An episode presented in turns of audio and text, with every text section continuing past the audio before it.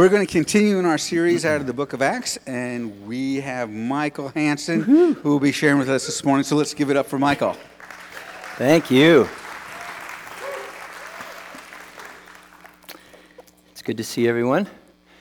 Everyone enjoy the game last night? Okay. I'm feeling it, Danny. There's, hey, well, uh, I know there's, I, I, can see some new faces today. We, we've been in a series called The Church in Motion. We're looking, we're going through the book of Acts, and today I'm going to be looking at Acts 19. And really, I'm, uh, if you were here last weekend, I'm jumping off. Uh, Heather Kamira spoke last weekend. If you missed it, uh, you can get a free, there's a free CD on the info counter. Uh, as you leave, or you can go online. Uh, or we have a bunch of eight tracks in the dumpster out back. But uh, make sure you hear it. One of the things Heather did last weekend that that really uh, grabbed me was she, she did a great job just helping us connect with the humanity of Paul. Right? The Apostle Paul is like, you know, he's just this bigger than life character in the Bible. And last week we got to look at how Paul was experiencing, you know, fear. Paul was weary, he was tired. Paul was Paul was anxious. And, and, and like I said, there, you know, there are so many amazing stories in the book of Acts. Uh, and Paul is in the middle of most of them. And Heather said this last weekend that it's easy to look at Paul, you know, from our vantage point, looking back, looking at all these stories. It's easy to look at this guy and think, you know what, he, he had to have been special. He had to have been just, you know, maybe there was a steroid that was available in their time. There's some, he had to be at some level superhuman, but we need to remember that Paul was just a guy, right? Uh, Paul had a full time job. He was a tent maker. Paul, I'm sure he ate. I'm sure he slept. I'm sure from time to time he had a bath. Uh, there's a little known fact that he had a golden retriever named Patches. Uh, I will not divulge my source. But what, what, what we see in the life of Paul is not the life of a superhuman, but rather the life of someone who was led by and empowered by the Spirit of God. And it says this in your notes it says, the norm, not the exception. And, and what we see in the life of Paul is the norm, not the exception. Now, do you believe that? Like, do you believe that, that, uh, that we could live that kind of life too? Like, do you believe that it's possible for us to live this kind of life? Jesus said in uh, John 14, 12, he, he said, I tell you the truth, anyone Anyone who believes in me will do the same works I have done, and even greater works, because I am going to, the fa- uh, going to be with the Father. And I don't know about you, but you know, I've known that verse most of my life, and I even today as I read it, I go, really? Like, even to get remotely close to Jesus, uh, the works of Jesus just seems bi- so beyond our abilities. But for him to say, ah, actually, you guys are going to do greater works. I'm like, how is that even possible?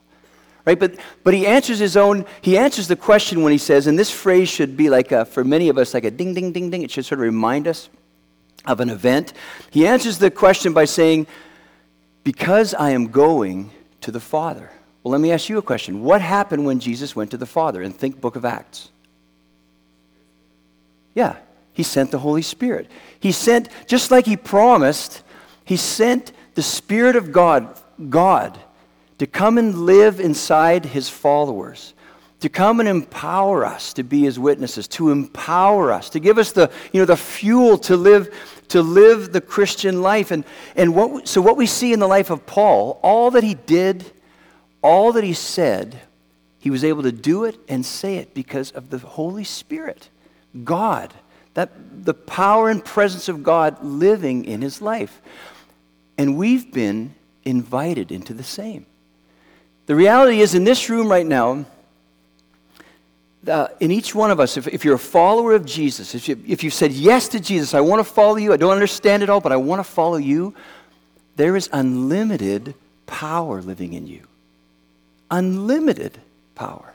And, and uh, it, it's like this. I remember when we first moved to, uh, to Ohio, we lived in Westerville, South Westerville.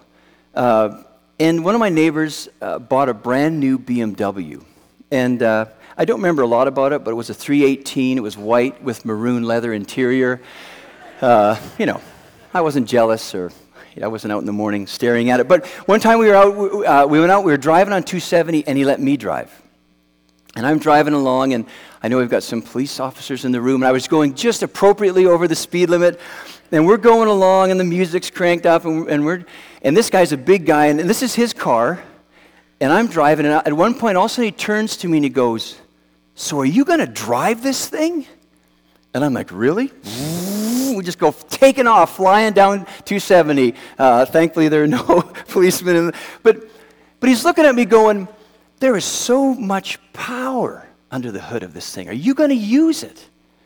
And as we look at Acts 19, that's that's I believe God is challenging us. And he's inviting us. He's looking at the Holy Spirit, God living in you as a father. And he's, he's leaning into you today and he's saying, So are you going to drive this thing? Are you going to, are you to lean into that, the power? Like it's, it's an invitation. Are you going to lean into the, the ultimate power source in your life? And what we're going to look at this morning as we uh, look at Acts 19 is I just want to touch on some hindrances that some things that trip us up in, in, in being able to drive this thing, some hindrances to, to leaning into the power of the Holy Spirit in our lives. So let's, uh, let's pray, and then uh, we'll jump into Acts 19. So, Lord, uh, I thank you so much for your presence today. Just all through worship, it was just, it just seemed like all the, just wave after wave of you just pouring on us.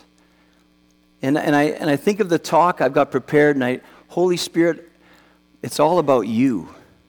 This whole talk is about you.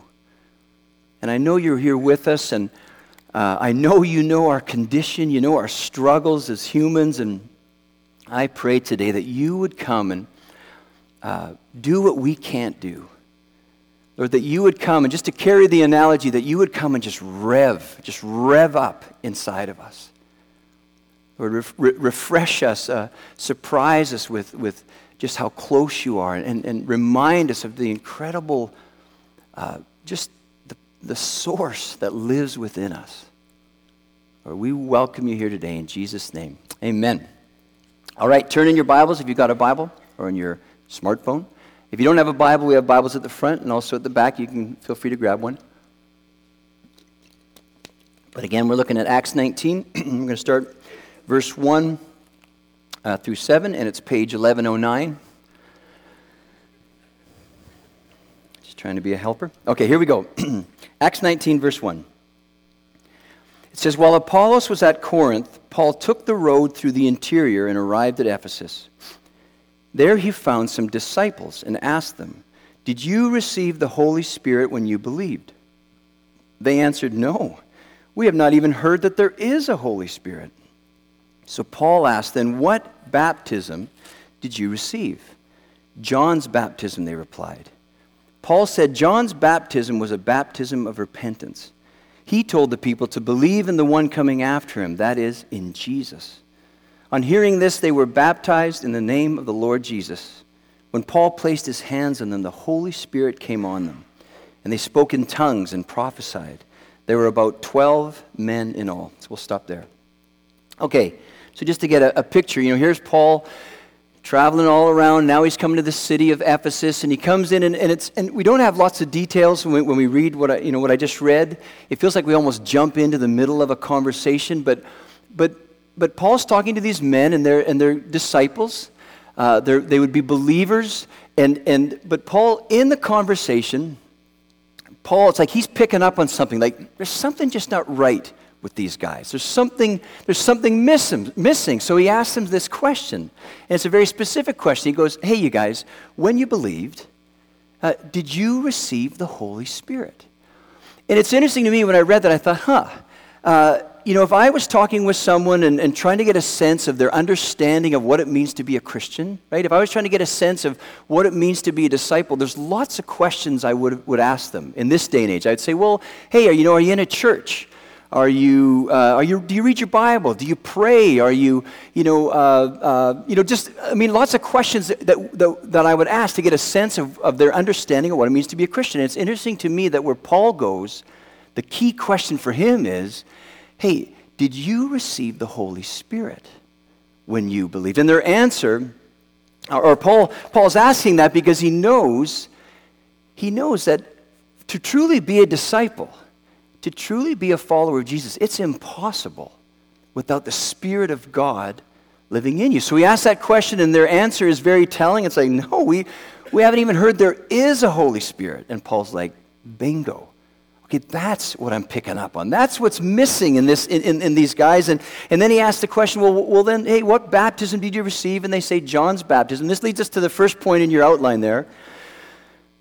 When you say yes to Jesus, when you say yes to following Jesus, number one in your notes is you are both called out of, but you're also called into. Okay, when you say yes to Jesus, you're called out of and you're called into.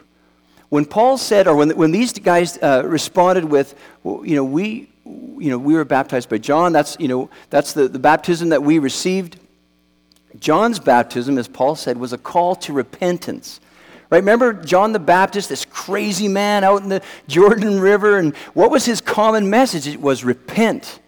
It was turn back, like turn back, turn away. You know, he was calling them out of your sinful, selfish, you know, God ignorant, rebellion against God. He was calling them out of that. Right? That's part of saying yes to Jesus, but we're also, we're not just called out of, we're also called into. We're called into a life where we have a relationship with the, with the Spirit of God living us, with living in us, and you know, the power of presence of God empowering us to, to do all that, he's, all that He's given us to do. And one of the hindrances to us uh, driving this thing, one of the hindrances to us leaning into the power of the Spirit is when we focus more on what we've been called out of than on what we've been called into. Okay, does that make sense? Where, where it's like you, you, you, you're focused more on, I need to stop doing that. Okay, I need to make myself better. I've got, I've got to change that about me. I've got to stop doing this. I've got to stop doing that. When, when that's the focus of your life, let's be honest, Christianity is a drag. Right? Who would want to, like, you, you want to invite someone into that? I got to stop this, and I, oh man, ooh, I want to, but boy, I want to do that, but I can't do that. And it's like this, your, your, your faith becomes this long list of don'ts. Don't do this, don't do that, don't do this, don't do that, stop that. Ooh, you really better stop. And it's just this long list, and, but, but we've been called out of, we've also been called into a relationship with the power source who loves us, who's, who's able to, to, to draw us out of and, and change us and heal us and restore us and, and make us into the people he wants us to be. There's, there's a lot of joy. There's a lot of life as we walk into what we've been called into. And, and the picture I get when I think about this is years ago we bought a trampoline. And no exaggeration, we got two little booklets with our trampoline, and one of them was really thin and it was the instructions on how to build the trampoline. And the other one was like half an inch thick, and it was all warnings. Warning. You know, don't use a blender on the trampoline. Don't, I mean, all these things. I mean, lawyers, right? Warning, don't do this, don't do that, don't do this, don't do that. And, and even I laughed, even as I was skimming through this thing, like, have people actually done these things? Like, nowhere, nowhere in any of the information we got did it say, congratulations you just bought a trampoline. Have fun. Right? Nowhere, nowhere does it say that. And we need to be reminded this morning, for, for many of us today, we need to be reminded that, uh, that what we've been called into, right, this, this relationship, the, you know, the power and presence of God, the Holy Spirit living in us, that, that yes, it's important to be aware of what we've been called out of. It's important to be aware of the things that tempt us. Like, saying no to sin is very important. But we, but we also need to step into what we've been called into a God who loves us, who lives in us, who's actually able to change us, to do what, what we can't do. Listen to this out of Philippians 2, verse 12. And this is Paul speaking. He says, Therefore, my dear friends, as you have always obeyed, not only in my presence, but now much more in my absence, continue to work out your salvation with fear and trembling. Keep working on it. For it is God who works in you to will and to act in order to fulfill his good purpose. Like, is that not a sweet deal? He's working in you right now.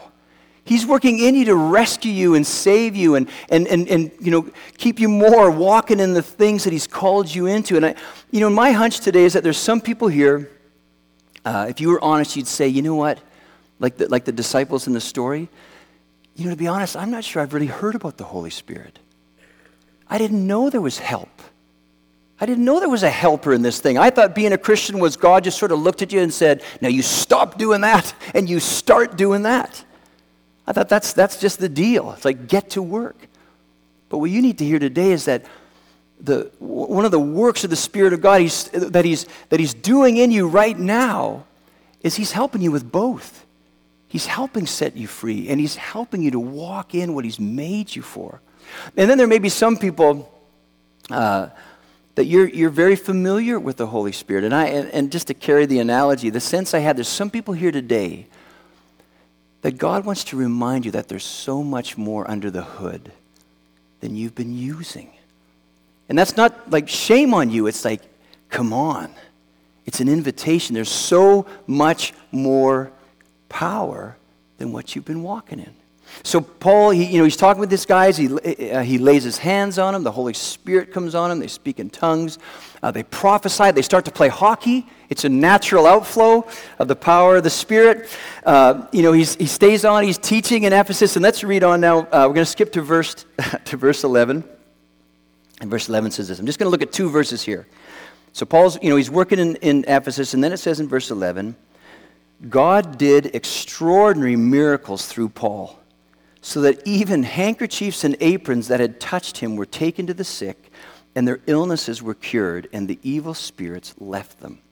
Okay, let's stop there. Now, in your notes, it says this number two it's, uh, it's His power, His way. His power, His way. And here's, I'm going to start looking at His power. When I read these two verses, uh, what jumped out at me right away were these four words uh, God did through Paul. Now think about that. God did through Paul. It's his power. Right? Well, what we have been called into is a, a lifelong journey till we get to heaven where God's commitment to you and I is I'm going to give you all you need to do what I've called you to do.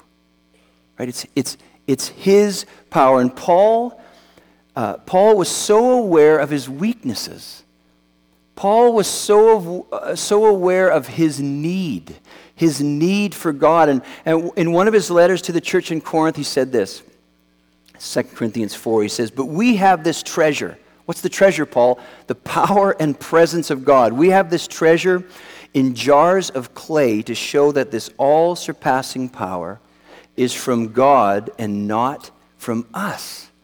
See, another hindrance to, to driving this thing, to walking in the Spirit, or in the power of the Spirit, is limiting God by the way we see ourselves. Right? Paul was, was so in touch with the, tr- the fact that he's just a container. Right? And what I love about Paul is he, he was aware that he's not even a fancy container. I mean, he's not even like an IKEA jug. Little shout out to IKEA, it's on its way. Maybe, maybe the guys are like, oh, I thought he was cool, but I'm not so sure now. I got to toughen up a bit here. But, but here, you know, look at how the, you know, the, great, the great apostle Paul, he saw himself as a common, fragile clay pot. That's how, you know, jars of clay. That's how he saw himself. But there's nowhere in the, in the writings of Paul where he saw that as a limitation. There's nowhere where he saw that as something that got in the way. And, and, and his confidence was in the treasure. His, his confidence was in what was inside. That's what, he, that's what he depended on. That's what he trusted in the power and presence of God living in him. And you know what? If our eyes were open right now, if we could see ourselves the way God sees us, the potential, we would look around the room and this would be a room filled with superheroes right? We'd all be in tights. No, well, don't, no, don't picture that. But we, but the truth is, the truth is, there's unlimited power. There's unlimited power in us. And, and the, but the problem is we, don't, we just don't, we don't see ourselves that way. Right? We keep tripping up on our faults. We keep tripping up on the fact that we're weak, that we're, that we're fragile, that we're jars of clay, that we've, you know, we're, we're chipped, that we've been dropped and there's cracks. And, we, and, and, and I just know that there's people here today that if you were honest, you would say, because of this or because I didn't do this, that I'm disqualified. That somehow as God's pouring his power, his power, he's pouring his power into his followers, he looks at you and he goes, that's not a safe bet. Right? Somehow you've been uh, disqualified. What do we see all through the Bible, all through history? God loves to pour his power into the most unlikely people. I mean, we don't have a slide for this, but 1 Corinthians 1, who does God pick when he picks his team? Uh, and this is Paul speaking. He picks the foolish things, he picks the weak things, he picks the lowly things, the despised things. I don't know about you, but that's encouraging because I fit into some of those categories. But the truth is, God did through Paul. That there is so much that God wants to do through you. Through you. You're not disqualified. You're not on the bench.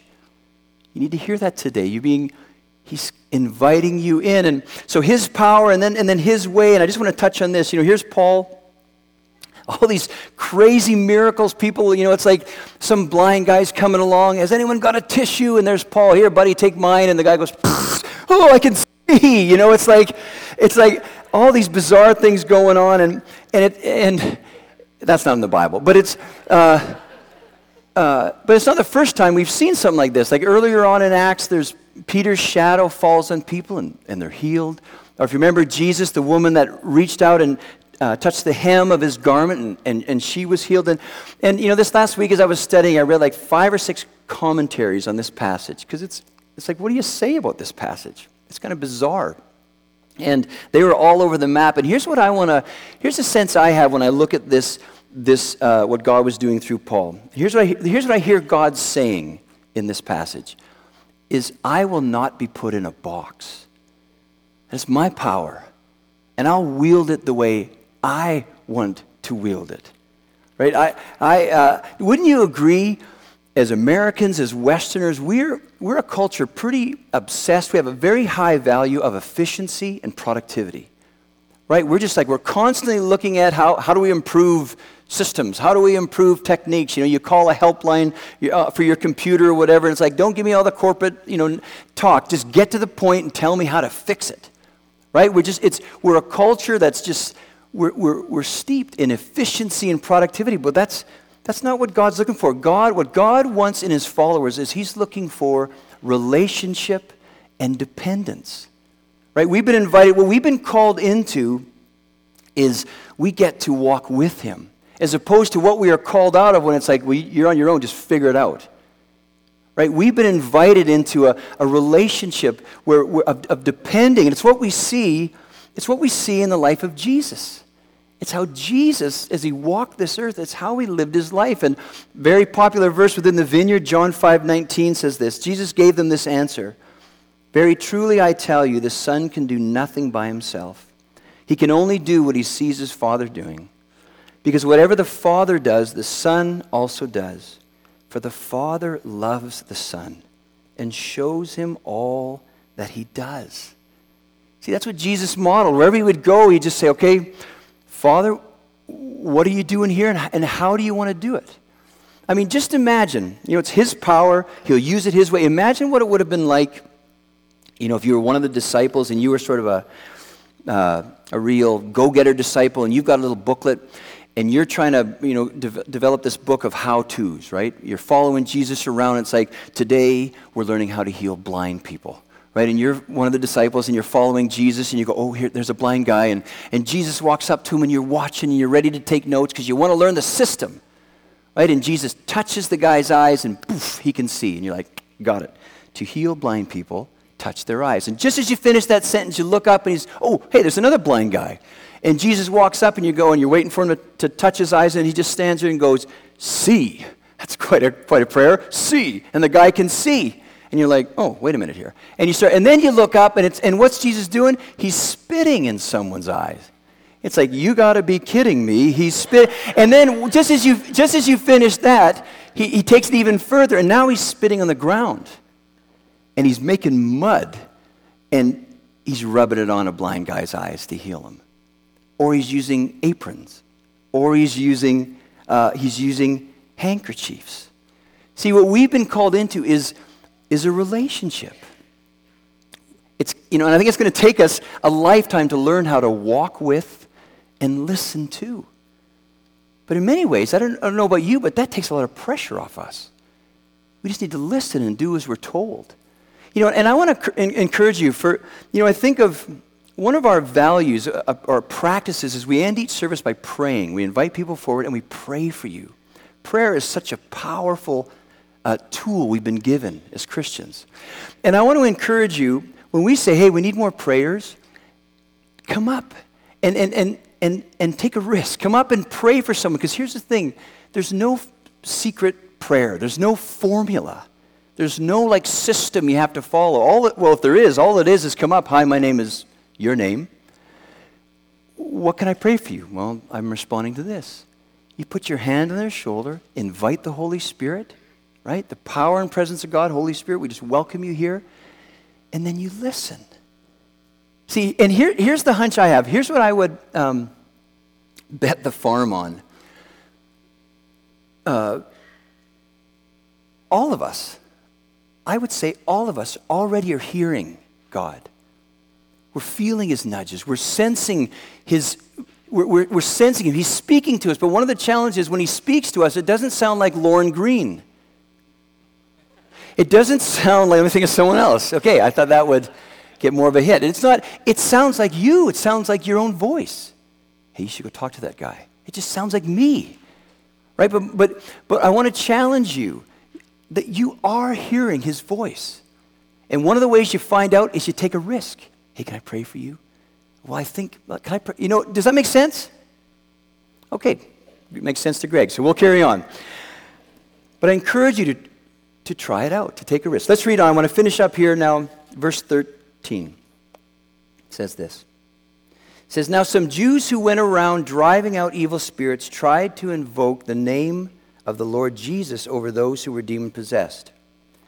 They would say, In the name of the Jesus whom Paul preaches, I command you to come out. Seven sons of Sceva, a Jewish chief priest, were doing this. One day the evil spirit answered them Jesus I know, and Paul I know about, but who are you? Then the man who had the evil spirit jumped on them and overpowered them all. He gave them such a beating that they ran out of the house naked and bleeding. When this became known to the Jews and Greeks living in Ephesus, they were all seized with fear, and the name of the Lord Jesus was held in high honor. Okay, it's important to note that the city of Ephesus, where Paul uh, was living and, and preaching and working, that, that it was like a hotbed. It was a center for, uh, for learning and practicing like magical arts. They had one of the wonders of the ancient world. It was the, the temple of Artemis or, or of Diana. They had, it, was, it, was a, it was a city just steeped in uh, uh, you know, cultic practices right? Uh, and, and it's no wonder that when Paul wrote his letter to the church in this city, right, uh, uh, the letter of Ephesians, that chapter 6, a good chunk of chapter 6 is talking about our battle with spiritual forces. Because he knew where this church lived. He knew the city that they were in was just, was just you know, very consumed by the practice of spells and all these crazy things. And, and within this city, there were people who were literally, uh, as a, for a trade, they were exorcists right? They, they, that they would drive demons out of people. They would drive demons, you know, out of homes or whatever, the need was. And, and it was a trade. They would, they would make money by it. And they had different practices that they would use. Sometimes they would burn things and they'd have the person inhale different, you know, smells to try to drive the demons out. Or they would use different spells. Or, uh, or, or one of the common ways that they would, they would go after demons was, was, by, was through names. And what I mean is this it was, it was understood that to be able to name the Spirit, right, to name the Spirit in someone somehow gave you power, right? It's sort of like knowledge is power. Somehow it gave you power over that spirit, if you could name it. And we, and we see this really in, in the life of Jesus. When, remember when he would go into places like, you know, into the synagogue or he'd go in somewhere and suddenly a demon would just, rah, would, would sort of, would yell out of a person. And what do we see many times where the demon would say, I know who you are, Son of God. And what would Jesus do? Hey, you're doing this. Nobody would say, quiet. He would silence me, wouldn't let them speak. There was something about this whole thing of, of the names. And so you've got these, you know, in, in, in the city of Ephesus, you've got these exorcists that are always on the lookout for what's the latest name. Like what's working on the street. Hey, this is their business. They want to they wanna have a successful business. And, and so here's this, here's Paul, and talk about success. What's working on the street? Whoever this guy's calling on is what's working on the street. Right? And who's Paul calling on? It's on the name of, of all names. He's calling the name of Jesus. And so that's what we see in this story. These, these exorcists, these seven sons of Sceva, they, you know, they pray this, and it's sort of a bizarre prayer in the name of the Jesus whom, you know, this guy whom Paul preaches, I command you to come out. And, and like we saw in the story, it, it doesn't work, does it? And that's got to be a bit of an uh-oh moment.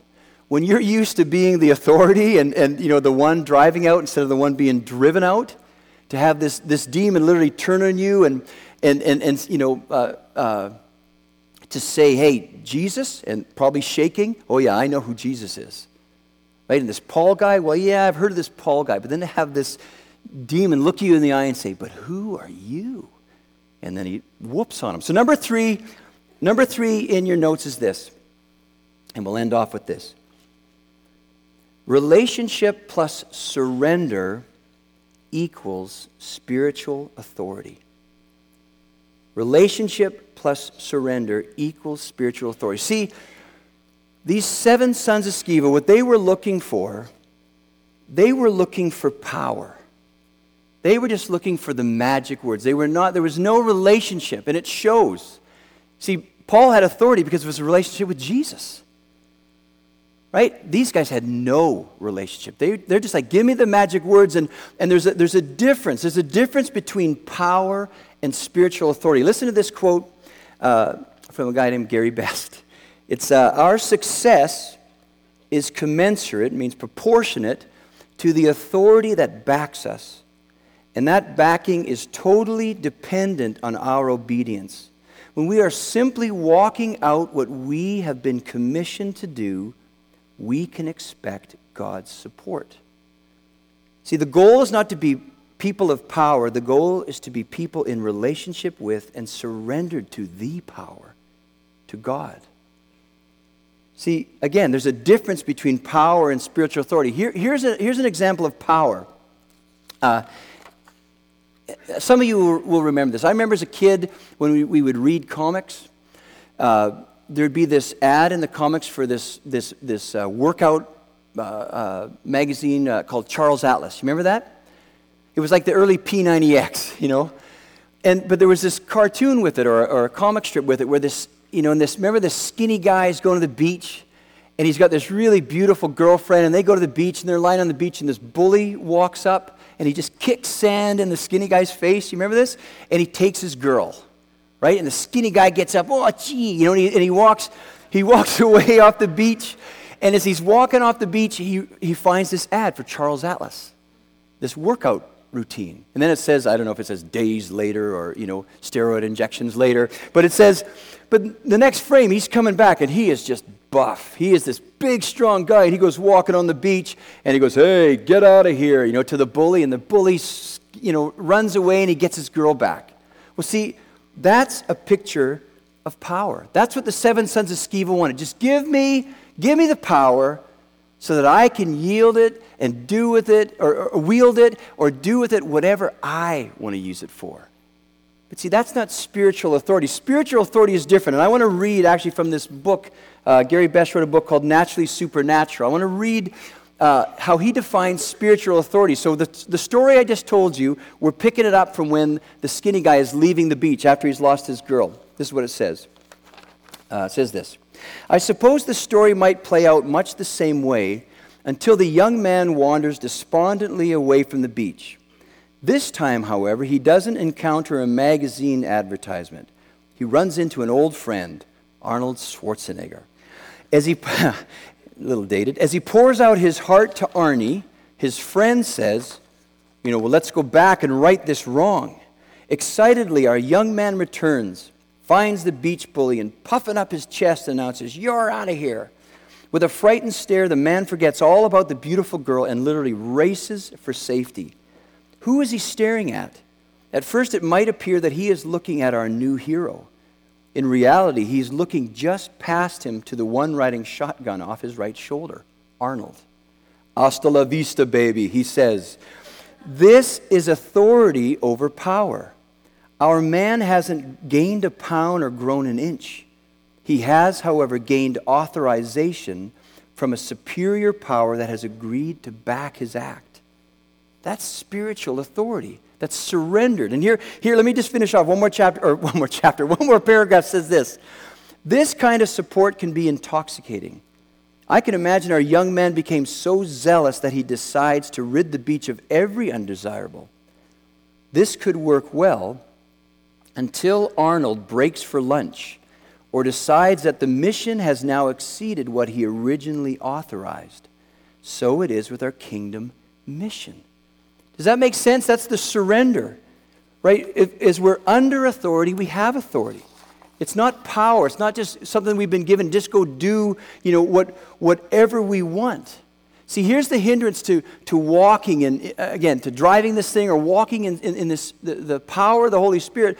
Uh, another hindrance is if we only embrace the relationship side without surrender, right, we can start to see God as, well, He's just here to fulfill my needs. Does that make sense? Like, oh, He's my buddy. And whenever I call on Him, you know, like State Farm, He's there. Right? Or, he, or he's, he, he's, like, uh, he's like the genie in the lamp. Hey, I need you. I need you. I need your power. I need, you know, your, the goods. And he comes out and you get what you need, and it's like, hey, come on, buddy, back in the lamp, right, until I need you again. See, God is not a genie. He's not a, an easy button. Oh, he's not a rabbit's foot. He's not like an app. He's, you know, I think one of the, let me think how to say this. One of the, oh no, I'm off my notes. One of, I think one of the, one of the sins of our culture is that we've forgotten that He's not here for us. We're here for Him. Right? In our, in our, in our a culture that we just, all we can think about is what we want and what will make us happy. We've forgotten that He's the King and we're the subjects. That he, you know, he, He's the master and we're, we're, we're the servants.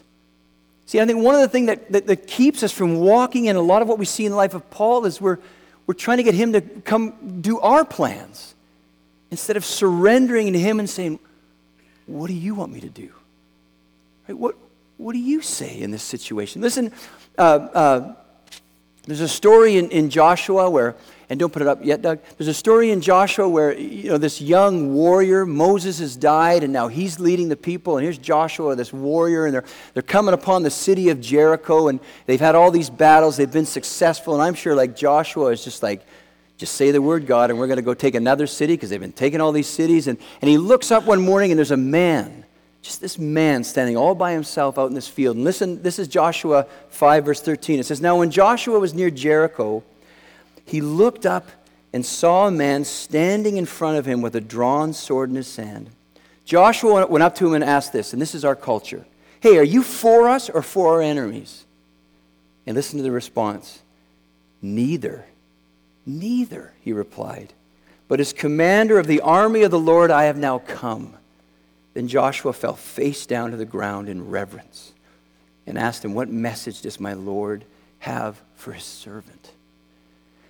See, I think for some of us today, we need to follow Joshua's lead and come before the Lord and fall face down and say, I'm sorry. I'm sorry. In my arrogance, in my brokenness, I've been trying to boss you around. And think about it what kind of, who wants to follow a God that answers to me? Oh, that's no God. And what we see in the life of Paul over and over. And it's what we, I was thinking, JT, I don't know, we didn't talk about this, but I was, as we were singing the second song today, we're all singing out, It will be my joy to say, Your will, your way. It's like, really? Because that's what I'm talking about right now. That's what we see in the life of Paul. A guy who really got to a place where he could say, Oh, it is my joy to say, I'm yours. Do with me what you want. Use me how you want to use me. Send me where you want to send me. Whatever you want. And, and that's, that's how we drive this thing. It's coming to that place of surrender, of, of, of I'm yours. So why, why don't we stand up?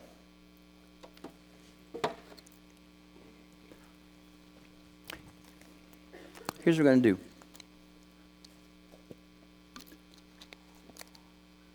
Just want to make time for folks to respond. uh, we put a high value on praying for each other because it's just one of the ways that God works in our lives when someone comes alongside and, and just blesses what God's doing. As I've been speaking, I know He's been just hooking hearts and saying, That's you, that's for you. And we want to give you a chance to respond and, and have someone pray for you. And, and, and one of the things is simply this what I ended off with. I, I really do believe there are people here today that you just need to come to the Lord and humble yourself before Him. And it's not come forward now and get a spanking, it's come forward now and just, just say to the Lord what He already knows I'm sorry. I keep grabbing the wheel, I keep wanting to drive. But again, I'm coming to you saying, you know, you drive. I'm sorry. Just, so I want to, in a second here, I'm going to invite you forward just to come to the Lord and do, and do some business. Then I felt that there are some people that He wants to help you. He wants to help you from being focused on what you've been called out of. He wants to turn your eyes to just the incredible uh, joy and blessing that, that you would actually come to a place in your life where you would just say, Oh, I love following Jesus. Like that it really would, it really would be something that just gives you life and doesn't depress you because of the sense of failure that's, that's attached with it. We want to pray for you. He wants to, he wants to bring you joy. Uh, also had a, a, sense of, um, of some stomach issues. Is there anyone here to, that has uh, like ulcers? Had the word ulcers? Please respond or I'm going to get an ulcer. if okay, but if that's you, I want to encourage you to get prayer. But any some, uh, some digestion issues like celiac. Okay, I see, I see a few. Don't be embarrassed. God wants to touch you. He wants to, you know, bring comfort. So any digestion issues, and really any sickness, we love praying for people who are sick. So uh, any of the things I've said, I just want to invite you forward. JT is going to lead us in a song. Come on forward, and, and as people come forward, let's make sure someone's praying for them, guys for guys, gals for gals. I want to encourage you, like I said earlier in the message, if you've never really come forward to pray, why don't you start today? Come forward and join someone else and just watch what they do. Just listen to what they do. So uh, come on forward. Let's have folks praying for people, and then I'll come back here in a little bit and I'll end off the service. So just come on up.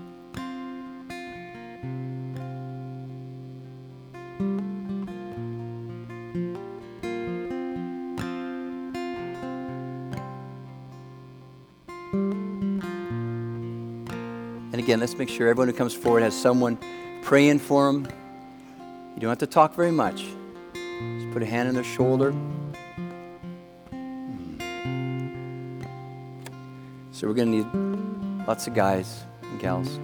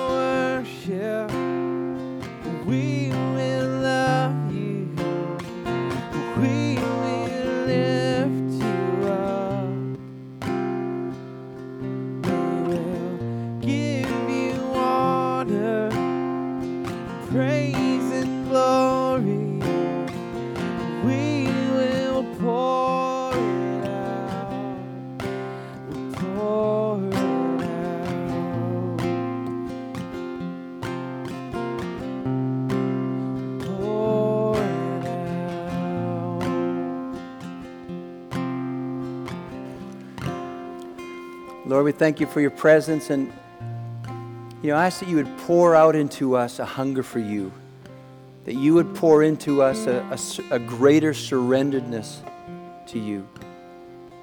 Oh, that you would pour into us a greater expectation and experience of your life changing power in our lives. Lord, remind us, remind us this week as we get back into our routines and uh, remind us that you're with us. Remind us that we're, we're never alone, Lord.